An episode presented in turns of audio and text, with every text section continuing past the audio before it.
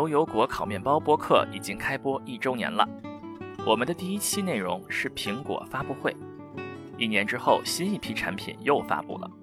这期周年节目，我们说说这些新产品，并回顾一下一年前聊到的苹果产品发展趋势，看看它们有什么新变化。这里是牛油果烤面包。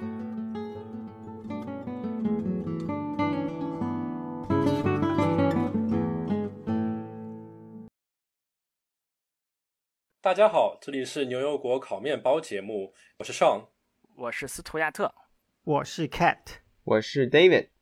然后啊，今天又到了一个特殊的日子，大家来猜猜看，今天是什么日子？谁来给你猜啊？猜中没有奖哦。然后公布答案，今天是我们牛油果烤面包栏目成立一周年的这样的一个纪念日的时间，呃，超过一周年了，一周年加七天，嗯，一周年加七天，非常巧啊！我们这个牛油果烤面包节目第一期就是做了一个跟一个一年一度发生的事件相关的一个节目，然后正好这个事件最近又发生了什么事件呢？怎么这么多问题啊？公布答案，公布答案，公布答案就是又到了一年几度的 Apple 苹果公司的发布会时间。第一期的牛油果烤面包节目就是做苹果发布会的。当然那时候其实我还没有加入牛油果烤面包的大家庭啊。那 Cat 和斯图亚特，你们可以多讲讲当时第一期的情况。你们为什么会选这一个作为第一期的开篇话题？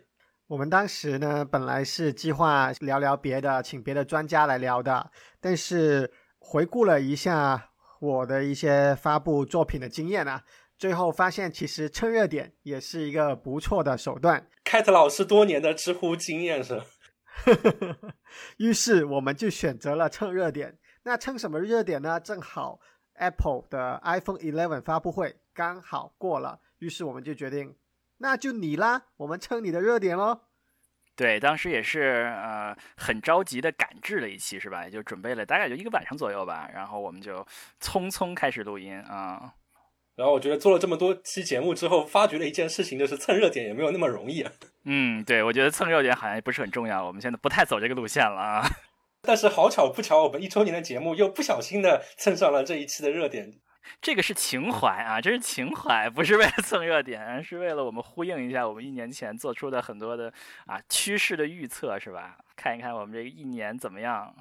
那我们先快速的回顾一下这一次苹果发布会，一共大概讲了哪些内容？主要我看一下这次的发布会，大概就介绍了一些硬件设备的更新换代吧，推出了新一代的 iPad Air，然后新一代的 iPad，然后新一代的 Apple Watch 第六代。然后还推出了一个平民版的 Apple Watch SE，然后呢又推出了一些呃服务相关的一些新的产品。一方面推出了 Apple One 这样一个把苹果现在最近多出来各种各样的那种订阅服务整合在一起的一个全家桶，然后还推出了一个全新的 Apple Fitness，啊，大概就是讲这些内容。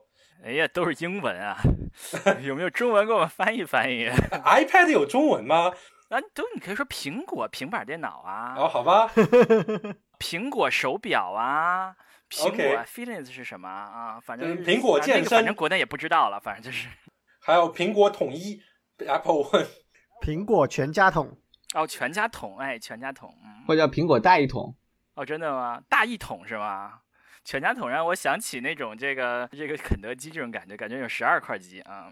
这个国内听众可能对全家桶这个概念蛮熟悉的，这平时什么下载一个什么输入法，然后一不小心什么浏览器啦、杀毒软件啦什么全都帮你装上了，然后那个就叫全家桶。哦，那这个苹果是不是也是是这么一个全家桶吗？哎，我还蛮好奇的，这过了一年的时间，正好我们是一周年嘛。那么在我们回顾牛油果烤面包一周年到底做了哪些事情的时候，我还是蛮想。回顾一下我们当时做第一期节目的时候，苹果那时候花了哪些大饼？我们来一一看一下，这些大饼最近都活了怎么样？哎，还哎，我专门为这个节目专门去查了一下提纲啊，看看我们当时聊了什么啊？对，我们当时先聊的是服务，对吧？在一年前的那个时候，苹果算是一个还算是一个挺重大的转型。是吧？现在好像大家 其实只有一年时间，大家已经习以为常了啊。就是呃，苹果开始进入这个互联网服务时代，发布了两个里程碑式的作品，一个叫 Apple 苹果叫 Arcade，一个叫 TV 加，对吧？对对对对。Apple Arcade 的中文名叫什么？总归就是一个游戏的全家桶，是吧？一个 游戏订阅服务，对吗？就是一个月花多少钱，游戏随便玩。我觉得我们应该学一下国内的命名方式，就叫做“游戏总动员”啊、哦，是吧？然后还有一个 TV 加是它的一个视频服务，对吧？就是类似于像优酷啊、爱奇艺这样的一个一个视频服务啊，是吧？苹果去年苹果的这个时候宣布了，还没有发布，宣布了这两个服务是进军了服务事业、网络服务的这个行业啊。我们去年还说了，说苹果从虽然现在销售额还是硬件为主，但是服务的利润率很高啊，所以其实虽然苹果的销售额硬件占了大概五分之四，但是利润率大概只有三分之二啊。这个趋势其实我们看一年过后呢，这个趋势还在延续吧？我觉得虽然变化不太大，但是。苹果的利润率，服务的利润率从去年的百分之六十三点六啊，增长到了今年的百分之六十五点七，就是它的服务业的利润率更高了。而相比之下，它的硬件的利润率啊略有下降啊，它硬件的利润率大概只有百分之三十二，现在啊和去年这时候差不多啊。就换一种说法，就是说它卖十块钱的 iPhone 赚三块钱，但是它卖十块钱的电影，它赚。六块五，六块六，我觉得这也合理。其实服务很多时候一开始，像我们都是软件行业的嘛，就是其实一开始搭建这样的一个东西，可能会会是最漫长、最就需要踩很多坑的。一旦这种东西大致形成了之后，添砖加瓦就相当于比较简单一点。嗯，我们去年也说了，说这个服务业是有它的好处啊。首先，硬件可能快到头了，是吧？尤其是 iPhone。另外说，服务业是呃比较稳定啊，硬件受很多供应链的影响，受这个经济的呃贸易的影响啊，各种各方面的影响比较多，还有它的产品周期。但是这些服务，无论是游戏啊，还是这些卖软件呀，就是 App Store 的软件呀，还是它新的流媒体服务，还是游戏啊，它都是啊。非常稳定的销售额来源啊，我们现在看来啊，确实是这样哈。但虽然它的硬件看上去从财报上也还是比想象的要稳定很多啊，并没有什么特别大的大起大落，嗯，但是它的服务业确实也是可以稳定的带来利润。关于说到 Apple Arcade，那是游戏总动员，就是苹果游戏总动员，我们这么赞称它吧。我要 Google 一下，它到底叫什么？Arcade 应该是拱门的意思，是不是？拱廊？没有没有，Arcade 是那个游戏竞技场的意思，弓箭的意思吗？还？其实以前呢，Arcade 呢对应中文的是街机室。对对对，就相当于是，比如说你就那种昏暗的环境，哦、抽烟的老板，很多街机，大家在那边聚在一起投硬币那种感觉的地方，啊叫叫 arcade。哦，arcade 啊，就是那个时代啊，游戏机厅啊，对，游戏机厅啊。然后可能很多听众，包括美国也好，包括中国也好，都不太熟悉这个服务。然后大概它的意思就是说。App Store 上软件商店上面有很多的游戏嘛，然后差不多一个游戏基本上卖你美国的话这边会卖你呃零点九九刀，然后国内的话就是七块钱人民币，然后可能它做的好一点的话，美国这边就会卖呃六块九毛九，那么国内可能卖个五十块钱这样的东西。它的点是说，哎，这个游戏我买完之后呢，呃，我玩了，但是我可能不喜欢玩，那么就结束了，我这钱就白花出去了。然后这样，并且另外一方面就是说，我可能这个月我买了，然后过好多时间我都不买了，然后我我再过了半年我再去买一款新的游戏。那然后苹果就说，哎，要不这样，我给你搞一个会员制服务，说你每个月是交，如果没记错的话是九块九毛九是吧？我有点忘记它具体是交多少钱了。哎，去年宣布时候好像是五块九毛九啊，五块九毛九是吧？嗯，就五块钱，如果没有记错的话。四块九毛九是吗？对，每个月你交这笔钱。然后我呢就跟那些跟我选定的几家软那个游戏开发商合作，说，哎，你们的游戏发布在我这边呢，就完全纳入到我的这个 Arcade 的项目之下。那么只有参加这个会员的人才可以玩到你们游戏。但是只要是他是会员，那么这个 Arcade 里面的所有游戏他都随便玩，就爱怎么玩怎么玩，就这样的一个服务。补充一句。RK 和 TV Plus 都是 Family Sharing 的项目，所以你只要有一个人买了，你就可以全家六个用户一起享受。哦，那还不错啊。所以去年这个时候，我们在第一集的时候说过，它苹果刚刚宣布了这个服务啊，当时还没有推出。一年过后呢，我们苹果不仅推出啦，并且我们的两位主播还成为了它的啊，是吧？成为它的用户是吧？我们谁来聊一下它的这个用户体验啊？对于我来说的话，其实 R K 的去年我个人感觉只有真正一款游戏做的还不错，叫做《Sayonara My Wild Heart》，中文的话可能是叫做《再见我的狂野之心》，好像是这样这这样一个翻译吧，就属于一个风格非常独特的一个一个音乐游戏吧，相当于就那一款游戏感觉还是抓住我的眼睛，它的艺术风格设计特别有意思嘛。然后，包括这款游戏，其实后来因为比较成功，它后来还移植到 PlayStation 主机上面，然后是这样的一个情况。但是老实说，我觉得它其他的游戏都不怎么吸引我。啊，就是说这个游戏是从苹果设备开始，然后移植到了 PS 上。没错，没错。哎呦，这还挺有意思啊！而且第一期的时候，我们可能也提到过，就是说这样一个游戏会员制服务也不是什么新的东西。因为像传统的游戏机主机，比如说 Xbox 和 PlayStation，他们都有这样的服会员服务，相当于是你加入我们的会员之后，每个月差不多会有两三款游戏你可以免费玩。然后，但是不同之处是在于，一般这种会员服务都是说一款游戏它已经在市面上上市了，卖了一段时间，开始慢慢过气了，这个时候它就会被纳入到这样一个会员服务里面，说哎，你的其他没有玩的人你可以免费玩。但是苹果的这套服务。却是相当于是新的游戏发布就发布在这个平台，你必须得去呃加入到这样的一个会员服务才能够玩到这些游戏，然后这是蛮不一样的地方。对对，这就有点像 Netflix 到后来新一代的什么 HBO 啊、呼噜的转变，对吧？或者是老 Netflix 和新的 Netflix 的转变，老的 Netflix 都是老电影，你可以上去随便看，但现在的各个的电影的平台都是。自己家掏钱来做新电影给你看，所以过了一年过后，苹果做这个的用意，呃，大家有没有摸透啊？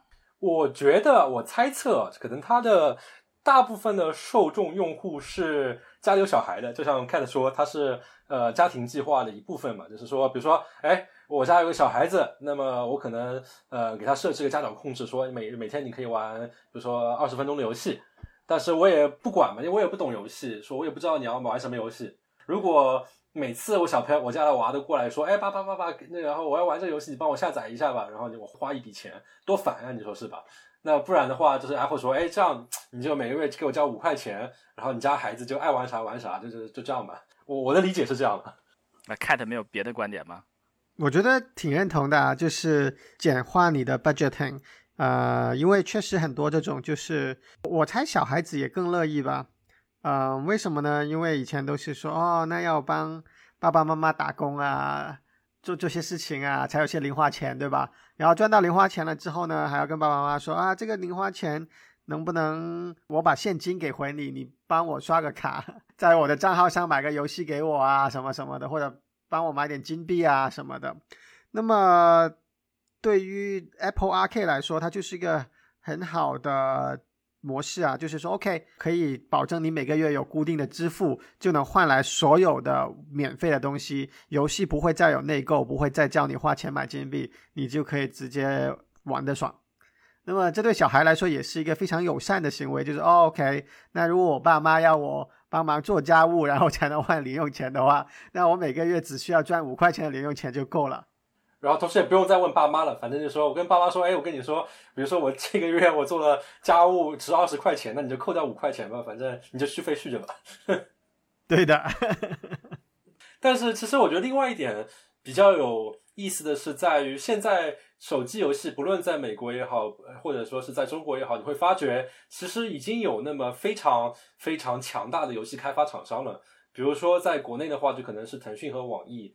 然后在美国这边就是 Epic Games，他们开发出来的游戏可能就那么一款或者几款，同时他们的用户非常的多，同时大家在上面会花很多的钱去去内购，像这种类型的公司，苹果是没有办法说动他们成为这样一个苹果 Apple Arcade 的成员的，然后。所以说，Apple Arcade 就变成了一些比较中小型的一些独立游戏的厂商在那边做的事情。这我觉得这也是为什么 Apple Arcade 其实对于更广大的一个用户群体并没有产生什么涟漪的原因，就是因为大家爱玩王者荣耀还是爱玩王王者荣耀，然后爱玩堡垒之夜的还是爱玩堡垒之夜，那些公司都都不怎么管 Apple，甚至于跟 Apple 还是个敌对关系。我们聊完了呃，Arcade 这个游戏是吧？还有另外一个去年这个时候发布的，我们在第一集时候讨论过的 Apple TV 加，是不是？对的，这也是一个很尴尬的命名，因为 Apple 已经有 Apple TV 了，所以只能把服务命名为 TV Plus。然后今年发布的这个 Fitness Plus 就更让人觉得难以搞明白了。因为又不存在原本的 Apple Fitness，为什么这个 Fitness 要叫做 Fitness Plus 呢？那我们先回顾一下去年做的这个 TV Plus，它就是说 Apple 会自己提供啊，自己制作一系列的原创的电视剧什么的，然后提供出来。那么直接竞争对手就是 Netflix 啊、Hulu 啊、Disney Plus 啊等等等等这些服务。那么我因为去年买了新的苹果设备嘛，所以去年谁只要买一台新设备，无论是 iPhone、iPad 还是 Mac，都送一年的 Apple TV Plus，所以我就拿了一年的 Apple TV Plus，主要就是用来看看那个 The Morning Show 啊，我觉得也挺好的，就是晨间新闻啊，好像是不是好几个奥斯卡的这个很好的演员都在那边，好像有那个对的 w i t h i s p o n 还有那个 Aniston 是吧？Jennifer Aniston，对对对。拿了好几个其他的大奖的 nomination 吧，这个是只有在苹果的平台上才能看到，是没错，这就是它的 exclusive 的剧，就像是 Apple TV Plus 的纸牌屋。对对对，就跟你想到 Netflix 就会想到 House of Cards 一样。哦，是他拍的吗？就是他们的内容团队呃制作的。它也有它的品牌了，这怎么样？比起比如说这些其他这些服务里面的这个主打节目比起来怎么样？我觉得还不错啊，挺有意思的。就当然他们的制作的数量啊没有 Netflix 这么多，Netflix 一年好多部新剧，对吧？我觉得 Apple TV Plus 还没有那么多部新剧，但是质量上还是不错的。所以我还蛮好奇的，所以看着你续费了吗？就是免费的那一那个时间用完之后你续了吗？还没到续费的时候呢，但大家现在都互相提醒说，快到续费的时候了，赶紧 cancel 的意思吗？赶紧取消的意思吗？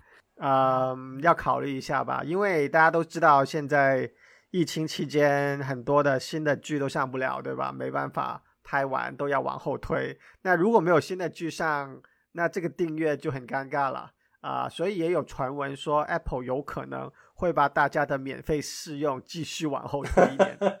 哎，我们去年在第一期节目说的是有这个咨询公司研究过呀，说一般家庭能够承受的所有视频订阅服务大概是四十八九美元，大概这样，四十八美元左右啊。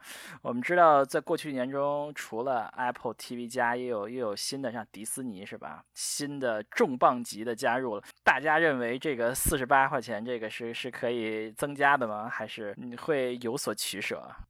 个人觉得就是非常尴尬，因为对我来说，比如说看电视剧这件事情是一件事情，当我有一个以上的服务订阅的时候，就觉得很很奇怪，就是感觉我在看一个服务的剧的时候，就在浪费另外一个服务的钱。我觉得不会啊，因为每个平台有自己的独家剧啊，那么感觉上就是买每个平台的独家剧，反正那些老剧嘛，哪个平台都有一些，有时候还有互相重叠的部分，我反而不太在意，但取舍肯定是有。这个是一个，确实是一个关键的转变呀，因为比如说 Netflix，它是从租 DVD 开始的嘛，什么 DVD 都能看的，对吧？到你一个服务能够看绝大多数东西，到现在变成，就是最开始 Netflix，你可以把它理解成它是一个有线电视订阅系统，是吧？你想看什么就可以看，但慢慢慢慢你会发现每一个服务是一个电视台，你买的就只不过是那一个它 那一个电视台能看的东西啊。对的，嗯，然后每个台还喜欢通过搞自己的。独家内容来吸引用户，否则的话，大家就会发现这进入了一个红海吧。就是哪一家对于老内容能够提供越低的订阅费用，那用户肯定去哪里啊？所以最终就变成了竞争不再是老内容和价格之间的竞争，而是新内容和独家内容之间的竞争。但其实像我这样喜欢看老内容的，其实比较讨厌了。老内容也是是吧？不同服务里都这儿有一点，那儿有一点，并且都很贵啊。呃，也可能坑的就是我我们这样的人。所以现在就是苹果在这一次的发布会推出了一个新的服务，背后就有这样的阴谋存在，叫 Apple One。我不知道中文翻译叫什么，就是苹果一。估计也没有名字，因为我刚刚查了一下，Apple Arcade 也是没有中文名的，Wikipedia 甚至百度百科都是只认 Apple Arcade 这个名字。然后呢，Apple 一全家桶的什么意思呢？就是现在刚才我们提到说，哎，它有 Arcade，然后它有 TV Plus，然后它还有 Apple Music，然后它还有 iCloud 的存储服务。不，美国这边还有它的新闻订阅服务，还有刚待会儿我们会讲到的健身服务。他就说，哎，我们这个这么多 subscription，这么多订阅服务，其实加在一起已经超过四十六块钱。我跟你说，四十八块钱。然后他就说，哎，那要不我们就全部都打包在一起，叫做 Apple One，然后你可以付稍微便宜一点的套餐价，然后就这些东西就全部有。是多少钱呀？它有两档，一档便宜的是不包含那个新闻订阅和健身的，然后还有一档就是包含这里面所有。然后它还有另外一档是说，你一个是个人版，一个是全家庭版。哇，这么复杂，那岂不是二乘二了吧？呃，不是，它是个人版的乞丐版，然后全家版的乞丐版和全家版的高级版。对，个人版是十五块钱，包括个人版的 Music、呃 TV Plus、RK 和五十 G 的 iCloud 存储。如果每一个单买的话，你会。就相对单买来说，你会省六块钱。然后家庭版的话，低端的是二十块钱一个月，包括几乎一样的内容，只是把 iCloud 变成了两百个 G。那么比单独购买来说，你省了每个月八块钱。然后最后的终极版三十块钱一个月。然后除了上述所说的 iCloud 变成了两个 Terabyte，再加上 News Plus 和 Fitness Plus 这两个服务，每个月省二十五块钱。也就是说，原来原价已经是超过四十八块钱。哇，对，哎，四十八说的是只有视频服务，四十八啊啊，不包括新闻什么乱七八糟的啊。所以苹果是在干什么呀？要搞这么一个全家桶系统？我个人觉得他们是从亚马逊这边学到了精髓，因为之前其实刚才提到这么多的视频服务嘛，亚马逊它也有自己的视频服务，叫 Amazon Prime Video。它就非常鸡贼，原因是什么呢？这个 Prime Video 的服务是免费提供给所有的 Amazon Prime 会员里，大部分的美国用户他订阅 Prime 都是为了亚马逊那个两天送达的这样的一个快递服务嘛。然后 Amazon 就是不断往这个会员服务里面加内容，说哎，你现在也可以存照片了，然后哎，你现在也可以看视频了，就变成了所有的 Prime 的用户订阅用户，相当于都变成了他的视频的订阅用户。就是刚才提到说问题说，哎，我现在有这么多的呼噜也好，有这呃 Netflix 也好，也有这个 HBO 也好，说我到时候哪一天说，哎，这个实在太多了，我要踢掉一个。那么 Amazon 就不太会成为那个被踢掉的那个，因为它本身这个服务还包含那么多其他的东西。然后我觉得 Apple One 可能也是出于这样一个想法，就是我都是 Apple One 的用户。嗯，但是亚马逊它其实是反过来的，就是说它通过各种各样的在线增值服务，能让你买电商的时候买他家的，你有这个他的会员，所以你免运费嘛，那么你自然两天满免运费，你自然电商就买他家。就是说它它是反过来，它通过上面的增值服务能够赚你那个 卖你东西的钱，但是苹果没有东西卖给你啊。我觉得亚马逊可能还是另外一种，因为其实亚马逊的后面增值服务是后来加进去了，一开始那个 Prime 基本上就是你电商的快速运达的这样一件事情。我是觉得 Apple 这个做法是希望，如果你已经买了其中几个服务，你会乐意顺便的也用一下其他服务，因为这个打折价很明显就是说，哎呀，既然都买了，来都来了，没错，你只要交了 Apple Music 就有十块钱，对吧？那另外，TV Plus 和 RK 两个随便挑一个，你就凑够十五块钱了。这时候你凑够了十五块钱，剩下的另一个和五十 G 的 iCloud 的空间就是羊毛了。那你觉得说白送的干嘛不要呢？你就上了，上了之后呢，可能别的你就慢慢用起来了。这时候你就更难把这十五块钱退掉了。而过去如果你此时买一个 Music 和一个，例如说 RK 的话，那肯定用了一段时间，说，哎呀，我发现我都不怎么打游戏，算了，这个 RK 就不要了，然后你就退了，然后你就消费就降级了。他可能就想把你的消费锁定在某一个级别，让你无路可退。当然，对于其他的竞争的服务都不是一个好消息吧？就比如说像 Spotify 的音乐服务，然后包括比如说。嗯，Google 或者是 Dropbox 这样的存储服务来说，就不是一个好消息。相当是 Apple 自己搞了个全家桶，把自己绑定在一起，这样的话你就就挺难在苹果设备上面能拿到更多消费者。确实说的很有道理啊。比如说像视频啊，像这些是有一定就是区分度的，吧？就是严格的说，并不是同样一个产品嘛，因为你看到的。内容不一样，但是像音乐和这个呃云存储、云盘，可能基本上你的服务是差不多的，对吧？你选哪家都一样，是吧？他给你捆绑销售一下，你就可能就更有可能选苹果的那可能。对，我觉得刚才那个非常传统的词“捆绑销售”是一个非常体会到里面精髓的。我就现在就看到谁年龄比较大了，是吧？谁是哪个年代的人就看出来了，嗯。我觉得网盘这件事情在苹果的平台上还是有明显的区别对待的，因为就只有苹果自己的 iCloud 的网盘是可以背后默默的同步的。如果你去用 Dropbox 或其他的，你需要第一你需要有个过程，把文件从别的应用导入到你的 Dropbox 或者其他网盘去；第二，它也很难默默的在背后持续的同步。啊，你一旦关闭这个应用跑去别处了，它同步一会儿，然后它就可能。被关掉了，然后你就不能同步下去了。所以你要完美的同步体验，那只有一个选择，就是 iCloud。这也是一个苹果垄断自己带来的优势。但是谁买苹果一个 T 的那个服务器啊？我们都是只要够存 backup，只要够存备份就可以了呀。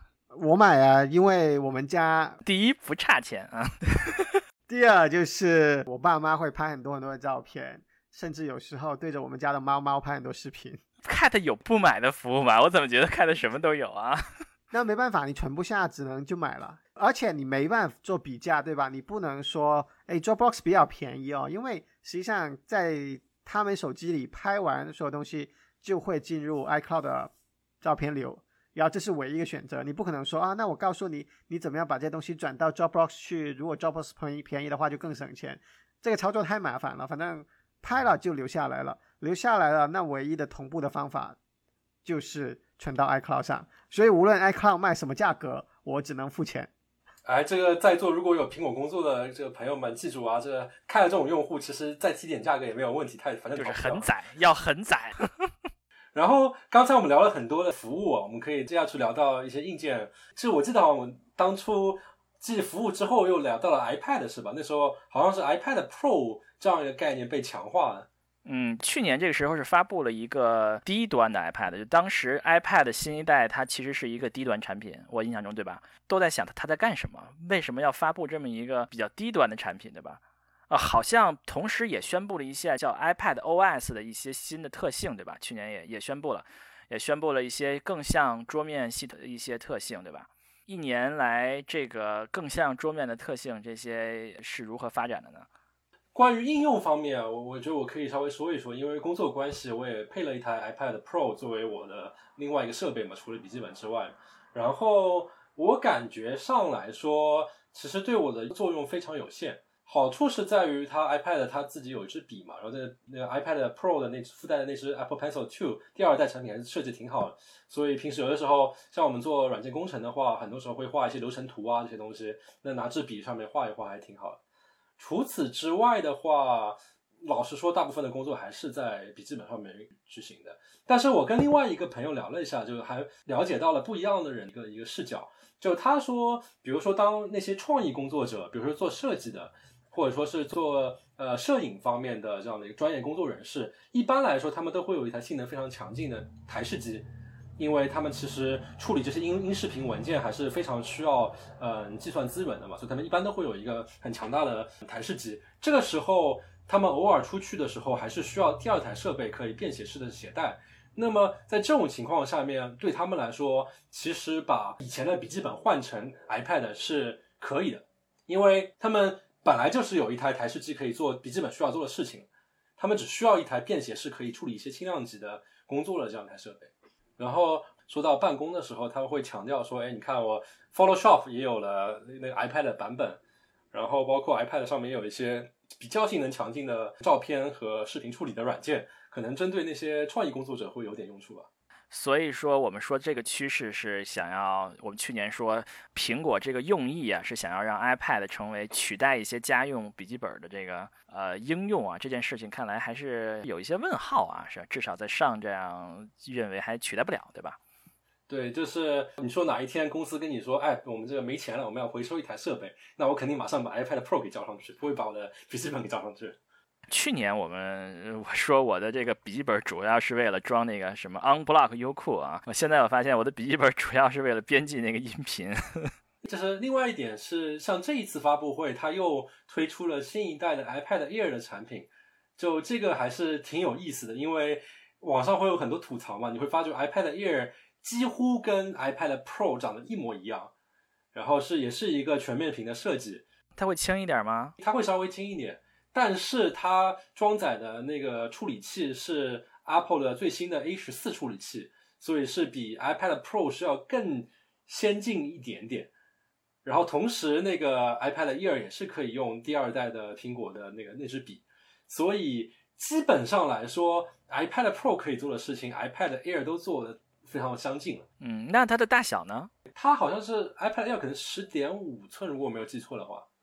在 Pro 它有一个十三寸的版本，我印象中是不是？有个十二寸的版本，有个十二寸的版本啊。然后苹果自己说的话，就是说，他说区别在于。呃，一方面 iPad Pro 的摄像头好像会更好一点，但是我觉得，我怀疑会有人用这个这个摄像头做很多事情。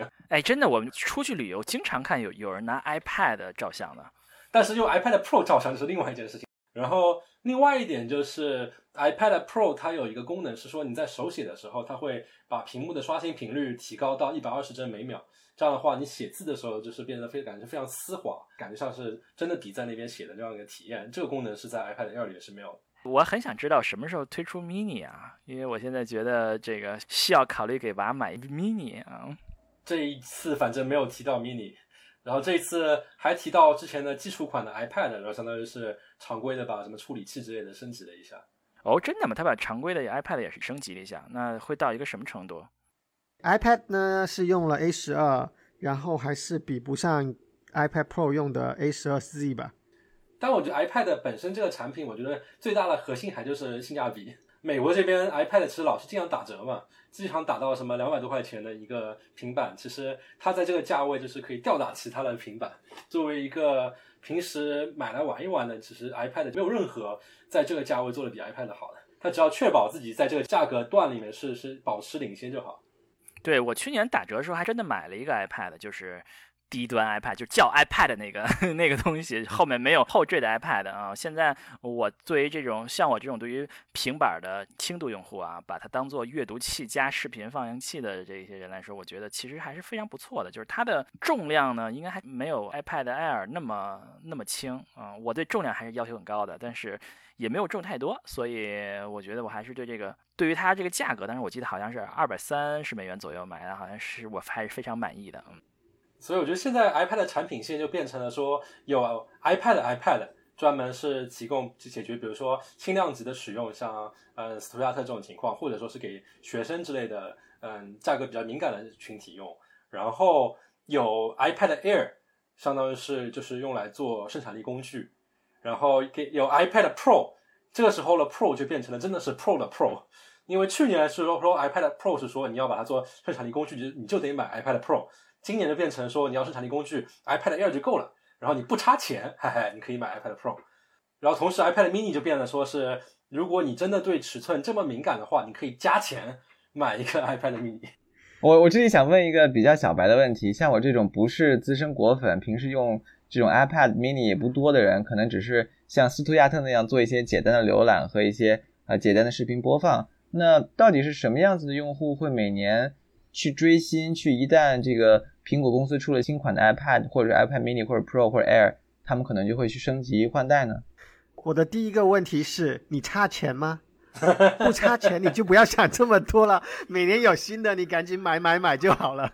如果说不差钱的话，你的意思就是说大家每年更新的频率就应该是一年一次是吗？正常情况下，我觉得可能 iPad，我之前好像有一个研究说 iPad 更新频率其实挺慢的，差不多要四五年才换一次嘛。但是这是苹果要做的事情，就是确保。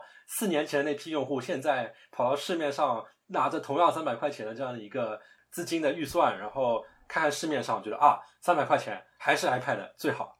我也刚想说，我觉得它其实一代 iPad 可以用四五年，但是我觉得，我觉得我并不是果粉啊。对于我作为一个非果粉来说，我 iPad 有的时候需要升级，首先是空间不够了，东西越来越大了，App 越来越多啊，装不下了啊。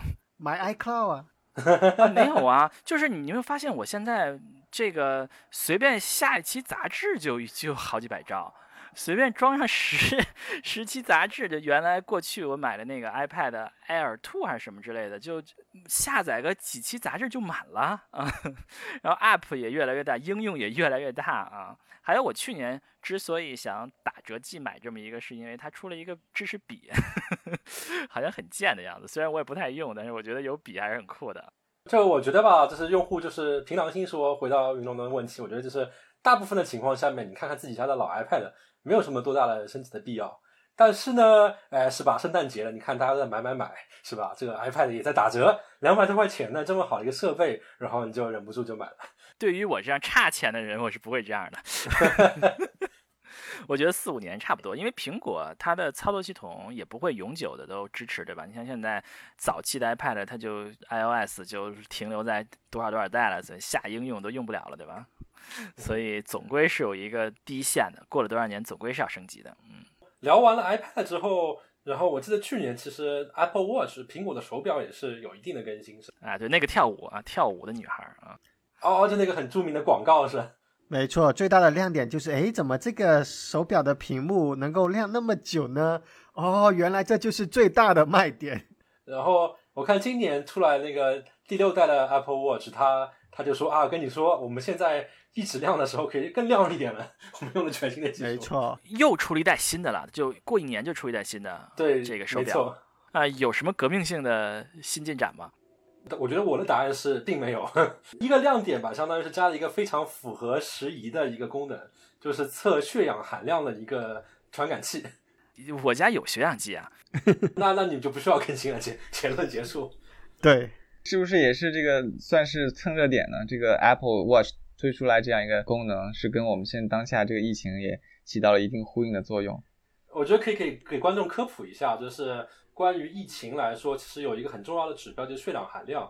就是呃，一般来说，如果你不幸说是得了这个 COVID-19 这样一个病毒的话。呃，一开始没有症状的，没有什么问题，其实你就就不用去管它。但是有一个信号是一个你要你需要去看医生的一个信号，就是你发觉你的血氧含量，就是你的血液中氧气的含量低于一定的值的时候，这时候就相当于是一个非常危险信号，一般就会送到医院去，可能要去 ICU 这样的。所以说，苹果推出了这么一个东西，就可以二十四小时监控你的血氧吗？大概这个意思吧。哦，那这个厉害了，那比我的血氧含量厉害。我我不可能手指上一直带着一个，待二十四小时啊。而且好像苹果这一次出的这个产品，它可以通过多个传感器，可以很迅速的测出这个血氧含量，是吗？好像是十五秒钟就可以测出血氧含量。啊，血氧计比十五秒要要短啊？是吗？那你的血氧计我觉得还比较的高端。我的我记得我们家买的那个得在手指上放一会儿，还不能动，稍微动一下的话，它可能就会提示说这个可能要重新再再测或怎么样。哎，我记得我那个还挺快的，戴上一会儿就到了，就出来了啊。所以它是很快，是吗？十五秒，十五秒挺长的呀。嗯，十五秒可以出来啊。来夹一下试试我的要多久吧？估计也不用十五秒就开始有读数，但不一定所有都有。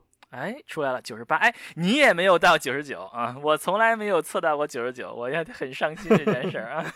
就大家如果有老一代的 Apple Watch 的时候，你会发觉它那个测心跳的，就相当于它背后有一个发绿光的这样一个东西，它就照在你皮肤上面，可以把你的血管照出来，然后它有一个传感器可以看那个血管怎么跳嘛。然后它现在相当于是装了，好像是四个发红光的灯，然后可以一下子照了非常亮在你的皮肤下面，然后可以看到它的网站上的说法是说它可以让你的血管显示出来，同时。它可以那个传感器非常精确的可以看到你血管里面血液的颜色，然后根据这个颜色，它可以推断出来你的血氧含量是多少。听上去好像鬼故事一样哦。对，你看他们网站上面的那个宣传照片非常恐怖，就是那种一片漆黑，然后四盏红灯在那边闪烁。那这个准吗？这个有呃，就是这种专业的血氧计测的准吗？我觉得它应该还是通过了一定医学方面的测试才敢出这样一个功能吧。我准备买一个回来校准一下看看，这个叫不差钱啊！看来这种用户叫不差钱。嗯，我觉得就要跟苹果公司工作的人说很宰这种人啊。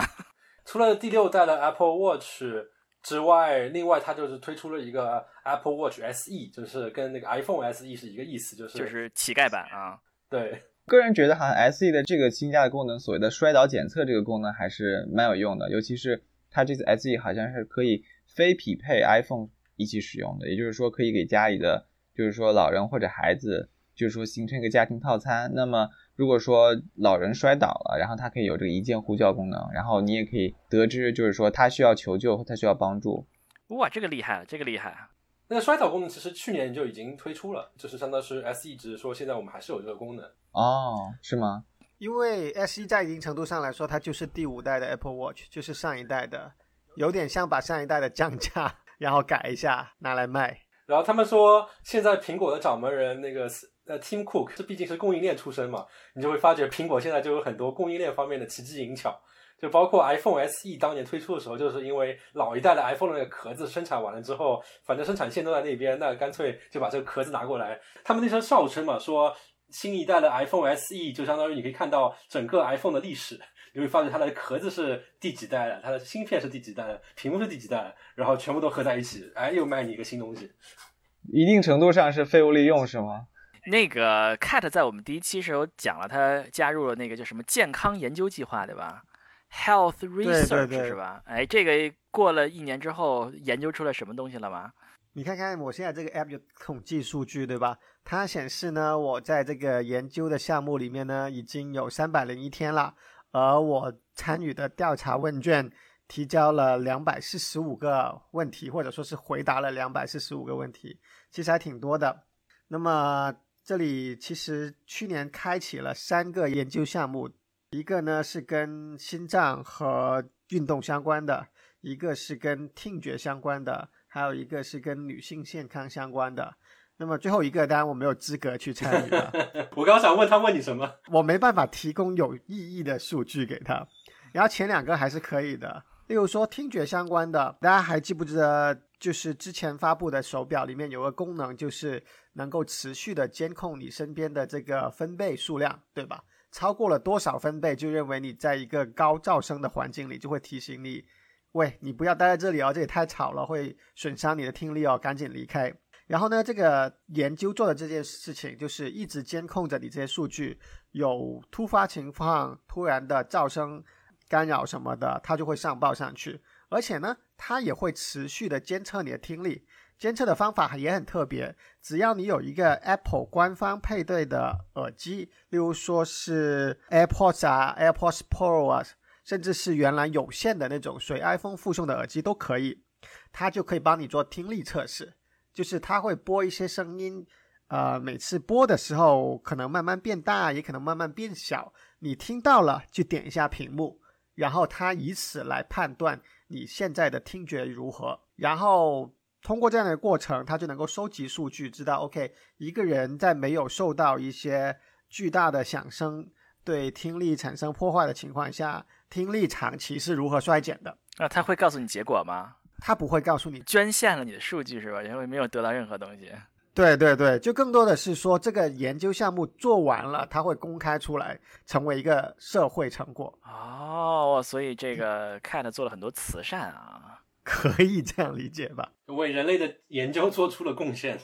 哦，对呀，这个为了这个拓宽我们人类的对世界的认知，是吧？对我们人体的认知啊。看的是多么忠诚的果粉，不仅仅把钱贡献出去，还把自己的 生生活和数据都贡献出去，出卖身体了，是吧？不过我觉得苹果做这样一项这个这个研究，实际上第一它挺有意义的，第二我觉得它可能得到这个数据。它应该非常的广泛，比起相对应的，就是可能在呃学校或者学术圈里面做一些 research，做一些研究的话，它可能这个数据样本会非常的大，是不是？可能想到我们以前在研究生的时候，可能做这样内容跟人体相关的一些所谓的 crowdsourcing 的一些一些 information gathering，就是一些信息收集，是很难做到，就是说有很大样本的，但是。苹果用这样一个很轻量级的一一个一个一个形式去收集样数据的话，我觉得这个数据样本会非常非常大，非常具有代表性。我觉得是吧？因为平时如果是做过 research，都知道自己招个一百个人的样本，你啊真的是累死了。但是苹果它戴手表这么几百万号人，你可能百分之零点一的人参加这个计划，就已经是非常非常乌泱乌泱的多的人了。这个说的很好啊，这个听上去它就是一个这 crowdsourcing，crowdsourcing 中文怎么怎么说？众什么？众包？众包嘛？叫？对。啊、就是它确实是一个 cross sourcing 的产品啊，就是让很多的这个用户来主动啊为它奉献啊，呃，做这个研究。对，我就说一说最初第一代的 Apple 的心脏研究的这个实验吧。这个已经是很久很久之前的事情了，是去年三月十六号出报告的。啊、正因为这个实验如此成功，所以去年九月份我们第一期节目的时候才会提到说，Apple 又发布三个新的研究项目，对吧？但这三个已经是第二波的研究项目了。第一波的这个心脏呃研究其实就是监测大家的一些活动啊，在什么时候会发生一些手表能够监控到的心脏的异常颤动的这样的事情。这个项目有四十万个人参加了，也就是说有四十万个用户，美国用户每天就是说我戴着手表，我愿意允许我的手表的数据贡献给 Apple 和斯坦福大学，然后斯坦福大学就用这个数据来做它的研究。当然，这个方法也有也有局限性，就是你会发觉你得到的数据都是一些嗯、呃有钱到可以买不差钱的是吧？不差钱的果粉的数据，然后你就会发觉这个世界因此对于果粉的医疗服务变得更好了，因为这些研究都是基于果粉做出来的。理论上你也可以做慈善，就是投放一些设备给低收入的人口。Cat 看来就靠你了。这靠苹果啊！你看看苹果现在股价多高，怎么要靠我呢？这就是为什么它发布了 SE 版是吧？对，就是让更多的更多的平民也可以参与到这样的一个一个项目中来。就是为了让它的数据更采样的更好一点，是吧？多样化，呃，然后另外一点就是，呃，这一次的两个 Apple Watch 好像都是新加了一个功能，是可以 GPS 定位，就相当于是国内那个小天才手表这种功能，就是说啊，我们家孩子说啊，我要确保上下课的时候，说是吧，我得知道他在哪里，那么就可以设置一个家长控制，给你家小孩带一个 Apple Watch，到时候实时给你汇报他在哪里。我个人觉得这个还是很有用的一个功能。嗯，这个功能非常不错，就是手表可以有这个这个位置服务是吧？它不需要依靠手机就可以直接知道你在哪儿。好像是这个意思。对对，哇，这个还挺厉害的。我很期待 Apple 出一个对应的这个宠物的项圈。我觉得它不需要出宠物项圈，它就出一个 Apple Watch 的表带，这个表带本身是一个项圈的大小就够了。没错，国内的生产厂商们可以跟进了，我觉得这是一个很好的机会。哎，说到表带，我们去年说了它表带走时尚路线是吧？各种颜色的，还有爱马仕的啊。这个一年以后有什么发展吗？又多出来新的表带类型，而且都卖得又更贵了。对，今年呢也有出就是比较平民价的表带类型，一个叫做 Solo Loop，然后另外一个就是 Braided，就是好像扎头发一样，就是扎起来的纹理的针织的感觉，对对对对对，就是前者呢更像是一个橡胶手环一样。那么它们特色就是它们没有任何的，就是孔啊、扣啊之类的机构来把你的手戴上去了之后，把环给拉起来。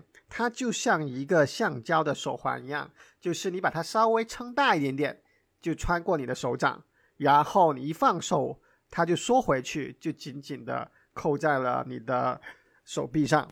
就是个皮筋儿是吧？对，就是没错皮筋没错没错。没错，所以呢，跟往常的表带也不一样。往常的表带可能就两款，一个是给大表芯用的，一个是给小表芯用的，对吧？现在除了你要选择正确的表芯，你还要提前先量度一下你的手臂的粗细，然后根据粗细来选一个正确的尺寸。啊，那我还不能借给别人戴了。刚刚在官网上对的面看，对的他们有什么四五六七八九十十一十二八档的选择。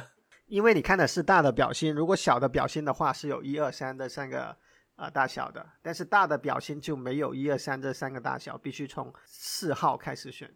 然后它还很有意思的啊、提供了一个打印的纸的模板，给你测量你的手有多粗。就是说，请把这张 PDF 打印出来，然后把上面表带形状的部分剪下来，绕着你的手一圈，然后看看指向哪一个数字，你就买那一个大小的吧。哇，这也太不智能了，还不找个 iPad 把手 把手按下去？AR 对吧？直接 AR 量一下。对呀、我还要在纸上面画一下，哇，这也太不高科技，太不高科技了啊！而且还特有意思，这张纸呢，它很害怕你没有按照百分之一百的等比例打印出来，而选择了让打印机自动缩放，所以这张纸上面呢还有特定的一个信用卡大小的参考框，意思是打出来了之后，请先把一张信用卡放上去，来确认你是按照原定的一比一大小打出来的。那这样子那个表带的大小是正确的，然后把表带剪下来圈一圈，那要不是怎么办呢？重打呗。重打啊，对啊，你的打印设置错了。这完美的体现了苹果这强迫症的特性啊！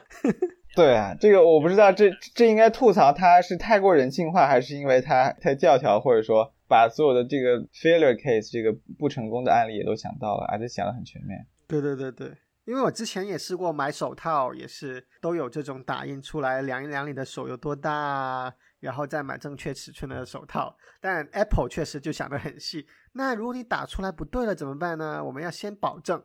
先用一个所有人都有的物件，就是身份证或者信用卡这种很标准尺寸的东西量一下，量对了没打错，然后再量你的手。所有人都有的竟然不是手机啊，不是 iPhone 啊！你需要用这个手环，必须要买一个 iPhone 才能 才能使用。哎，这在两年前是对的，但是自从去年的 Apple Watch 开始，慢慢 Apple 就尝试就是。能尽量的能让手表脱离手机运行，例如说去年不是发布了说手表上有独立的这个应用商店嘛？那么使得你可以脱离手机的来下载新的应用啊，对吧？那今年可以看到，从上一个版本的手表升级到下一个版本的手表的操作系统，甚至不一定要在手机上升级。你可以选择手表上自己完成这个操作系统的升级，所以就有点像当年 iPhone 一步一步脱离 iTunes 和电脑的管制一样。现在 Apple 重新复制了一次这个操作，希望让手表一步一步能够脱离某一部 iPhone，而变成一个独立购买、独立使用的设备。嗯，所以为了让大家还要买 iPhone，更要让把那张信用卡变成 iPhone 了，要不然怎么能说服大家买 iPhone 呢？应该说，大家请放一张 Apple Car。的信用卡上去，这个好，这个好啊！还有就是，除了这刚刚我们刚才聊到这些之外，苹果给大家带来大惊喜，就是今年并没有说下一款手机长什么样。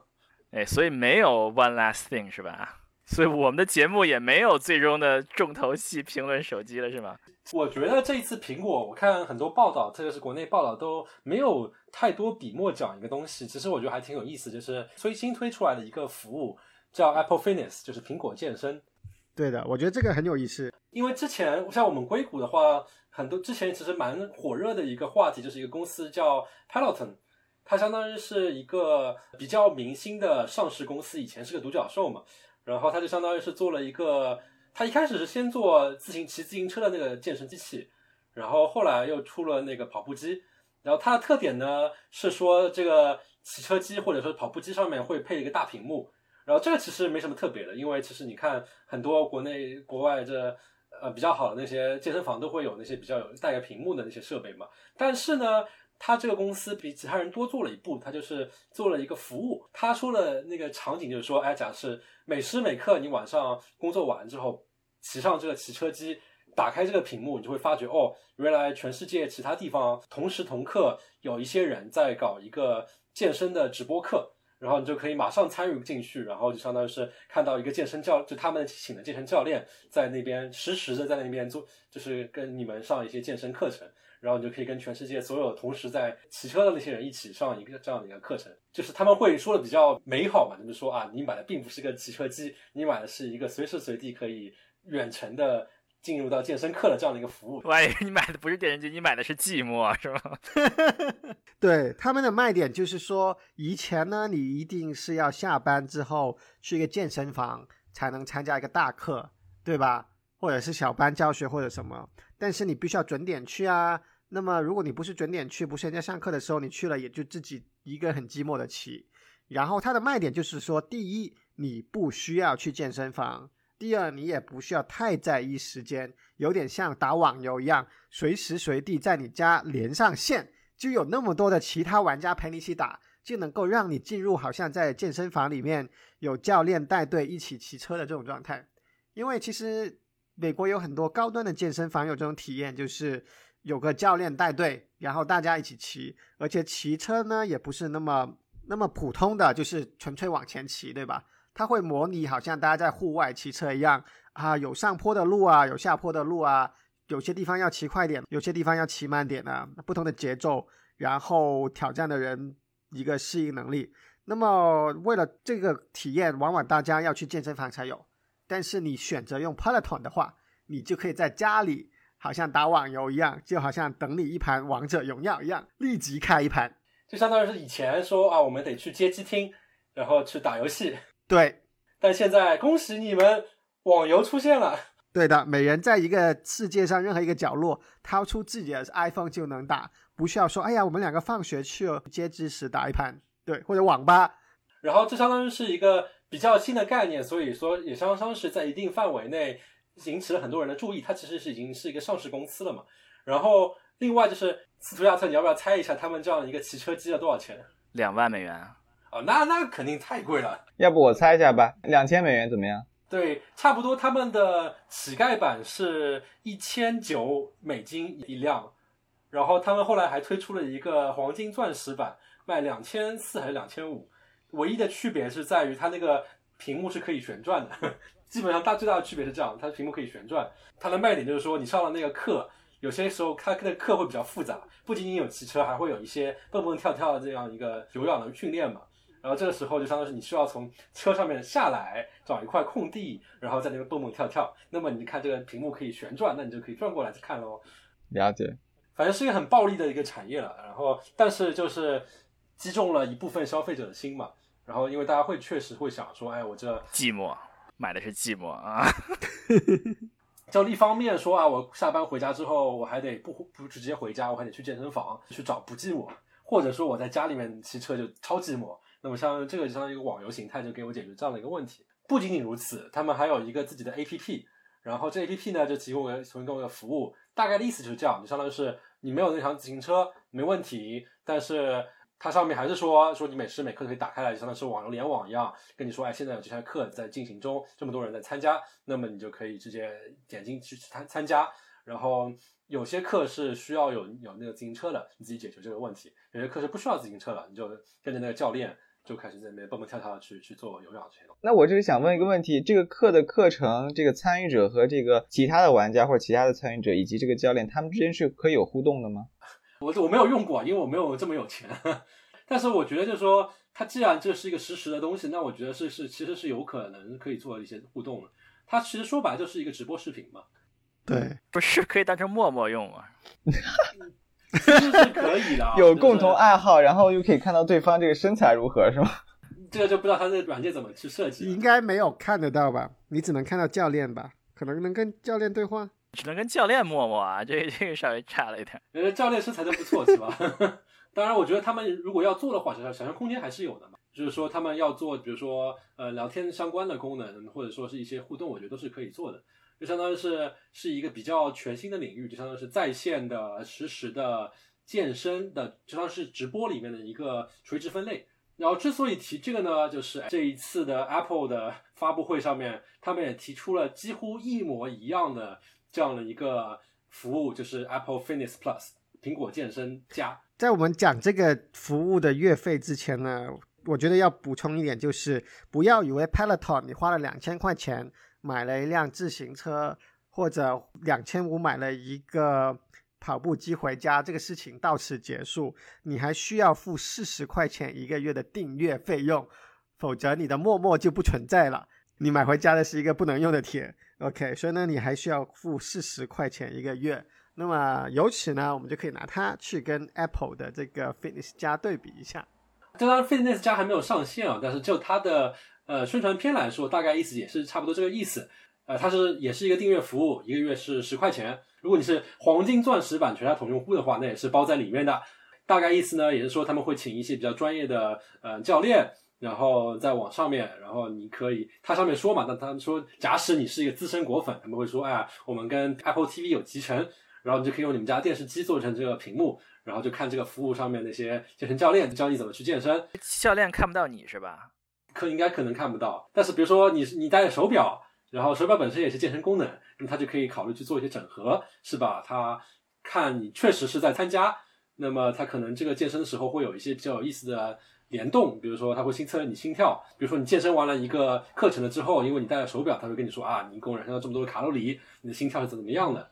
对对对，陌陌不行啊，因为你他看不到你啊。他们要做陌陌的话，我觉得说不定也出一个什么 iPhone 上面或者 iPad 上面的软件，可以连带在一起用，因为都是苹果家的东西嘛，都可以搞这些联动嘛。然后之前我跟我一个朋友吐槽嘛，说就是你看 Peloton 他们那个自行车卖这么贵，但是你看硬件说白了就是一个平时的自行车机，然后上面加了一个 iPad 给给给焊上去。那你你自己买一个自行车机，上面放个架，买一个非常便宜的架子，放个 iPad，不是大概意思也是差不多嘛？当然，缺的就是这样一个整合，一个和一个服务。但是你会发觉，当苹果也开始进入到这一个领域的时候，你会觉得，如果他们做得好的话，他们就是可以把这样一个东西给做出来，然后也同时做了很好的整。包括苹果它自己有那个 Home Kit 和 Health Kit 这样一个第三方的开放的这样的一个平台。其实我在想说，哎，我如果我是一个比较传统的卖汽车机的或者卖跑步机的，我看 Peloton 那个那家伙赚这么多钱，这我心里痒痒。那我现在是不是可以考虑说，哎，Apple 你要不要开放一下接口？这样的话，我做出来新一代的跑步机，我可能自己都不需要去做那个屏幕，我就说，哎，我可以跟苹果的设备集成，就像。汽车有 CarPlay 一样，我像是跑步机也有 Apple 的健身的集成。哎，我觉得这个确实对疫情来讲，确实是像我们这家这个啊，昨天是弯曲居家令的这个整半年啊，我们这些长期在家的这种呃，确实是很有帮助啊。这个也没有什么很难进行这些集体的锻炼活动，对吧？你可以在家这个进行一些这个运动啊，就是确实是非常不错。对对。而且你不需要投入两千块钱买一台新的设备，你那几百上千的钱早就已经花在 Apple 身上了，你只是多交一个订阅费用而已。你就买一个瑜伽垫儿，然后看一下电视就行了，是吧？对你有其他设备可以有，例如说它同样有这个跑步机啊、划船机啊对应的课程，但如果你没有，你弄个瑜伽垫，然后可能弄一两个哑铃也 OK。我觉得它的可能最终的版本希望说，哎，你家里面是吧？只要有一个屏幕，Apple 相关的屏幕就可以做起来了。然后如果你有一个苹苹果手表呢，那么体验更好一点。接下去的话，你也可以用了。然后当然，你想要跟 Peloton 这么好的体验的话，那么你再自己去买一个便宜的跑步机，然后那也差不多了。当然，未来可能说可以会出现更智能的跑步机跟苹果合作。其实现在是有支持 Apple Dream Kit 的跑步机的哦，已经有了，有，但是是价格是贵到你普通人买不起。我觉得是因为跟 Dream Kit 最初定位给专业的健身房有关系，所以有一批厂商是专门做设备给健身房的嘛，可能也做一些低端的给个人。那么这些新技术往往都好像就好像你买一辆。豪车一样，往往那些最科技前沿的功能都在个豪车的最高端版本才出现，你买个低端的版本就没有的，对吧？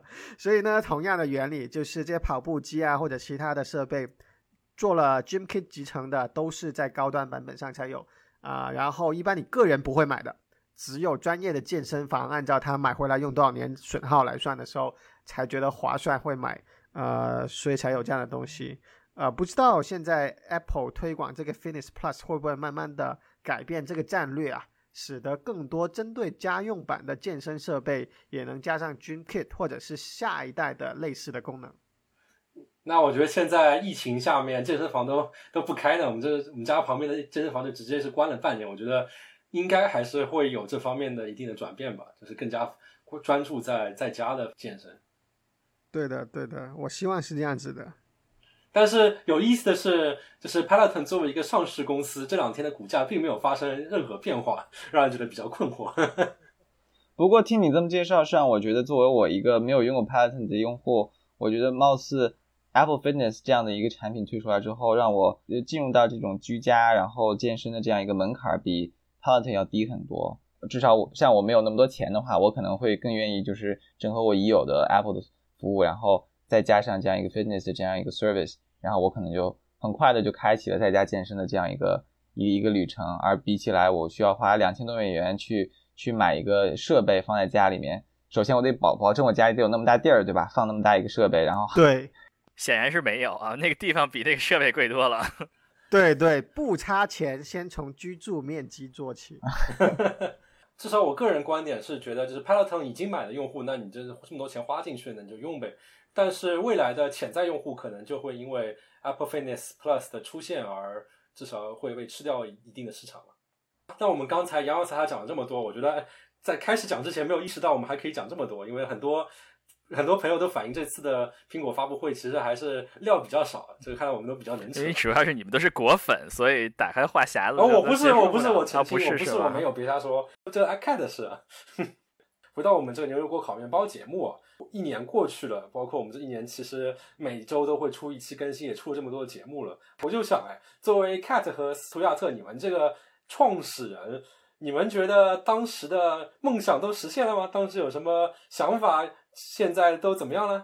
我们不能只老吐槽苹果嘛，是吧？我们得吐槽一下自己。对啊，啊，其实我觉得我还是总的来说比较满意的，因为我觉得我还是做出了很多我理想中想做的节目啊啊，我非常满意的，比如说像讲激光雷达呀，比如说讲那些 AI 硬件呀，像那些有很多很多这样的这些找一些技术上的专家来跟我们聊一些比较深入的话题啊，又让能够大众可以听懂，这还是我我理想要做的节目啊，不知道 Cat 觉得怎么样？我觉得是很满意啊，至少我们坚持做下来，坚持做下来就已经是一个。到本星期将会是第一次跳票啊，这个已经是非常有难度的事情，并且我们打算改成双周更，所以这星期就不算跳票了，对吗？自己割自己怎么能算割呢？真是的。对，总的来说比较满意的。虽然说收听量上满意不满意不好说，但是总归在内容上还是做出了一些我比较满意的节目啊。不能说每一期都满意了，但是至少有一些我理想状态下的节目。然后另外，我觉得我还是非常感激我们，其实幕后有一个小伙伴的一直在帮助我们做剪辑，就是立斌同学。哦，真的非常非常感谢啊！就大家可能听到了这个节目，感觉哎，我们都是表达自然、谈吐如飞，但是实际上在录制的过程中，我们这磕磕巴巴不知道怎么样，但是都被立斌神奇的都剪掉了。主要是我我说话是有一个结巴的问题，都被立斌剪掉了百分之九十以上。嗯。然后我有一个嘉宾后来给我的反馈说啊，我听了我的节目，我爱上自己的声音。哦，真的吗？对，通常。就让他们听一下原片，就能够晕倒是吧？了结了这个问题，就好像别人看完美图过照片以后说：“那要不我让你看一下原图。” 哎，对，我觉得我们这个非常感谢我们的立冰，对吧？王立冰，我们至少有百分之八十的节目是他剪的吧？大部分都拜托他。对，基本上是啊，每一期节目基本上是要六七个小时吧？我觉得我们录音很多时候也就不到两个小时就完了，但是立冰要剪七八个小时，非常辛苦，非常的辛苦啊，一个字一个字的抠，非常感激。其实这个节目，我觉得做到现在来讲还是有些变化的，因为我们前面几乎都是在图书馆录的，对吧？对。大家可能不知道啊，有一半在图书馆，有一半是在可能是一公司的会议室，对吧？就是找一个没人的地方，然后一个话筒，通常是对吧？一个话筒，然后大家录完之后剪，然后当然在个录了半年以后就转型成了 远程录音，后面半年都是远程录音。我觉得这个节目到现在为止也是有很多的变化。然后另外一方面的话，我不知道听众朋友感觉出来了没有，就是最近我们收到一些听众朋友的反馈，所以我们就刻意的压缩了一下节目的时。长，然后争取时间差不多在半小时到四十五分钟之内，然后让这个内容更精炼一点。但是实际的结果，你最新几集的长度跟前三集基本上是一样的，因为是一个回归的过程。对，中间有一段时间我们有一些就比较失控的一些，主要是这样的，因为前一些集我们一般是要么是在图书馆定，一般就是只能定两个小时，或者定一个半小时，所以那个时候的这个你录完就没有了，就所以很有压力啊。自从变成远程录音之后，这些事儿就失控了。其实我们就非常希望说，我们的听众朋友们能够多给我们反馈。怎么反馈呢？我们一方面是在各大平台，有很多地方都会有留言嘛。另外一方面的话，我们其实在各大社交媒体上面都有账号，比如说有微博的账号，有推特的账号，有 Facebook 的账号，也非常欢迎大家在每一期的更新下面给我们意见和反馈。对我们还有一个听众群，一个在微信上面，就不知道川普的新命令怎么运营下去，这是个问题啊。然后另外一个是在 Telegram 这个软件上面也有一个听众群，怎么加入呢？Telegram 是比较容易，你去我们所有的平台，比如说主页呀，还是 Facebook，有一些置顶文章。微博因为不是会员不能置顶啊，但是你能找到主页上面能够看到这个 Telegram 的链接啊。微信就比较困难了，微信你如果要加入的话，你就在社交媒体上面呃私信吧。私信我们，然后我们可以给大家发一个二维码。微信实在太讨厌了，加也加不进去。对，我们以后不知道能不能上的是吧？对，问题。还有，你如果比较喜欢老派的话，可以给我们寄信。我们的地址是 host h o s t at avocado toast 点 live。那我们今天就到这里了。我们今天是一个因为周年纪念啊，所以是一个敞开了聊的话题啊，跟平时风格不太一样啊。但是也是感谢收听我们节目。如果喜欢我们节目，可以在各大泛用型播客平台或者是小宇宙订阅和收听啊。国内用户也可以在喜马拉雅进行订阅和收听。那我们后会有期，下期再见，拜拜拜，拜拜拜。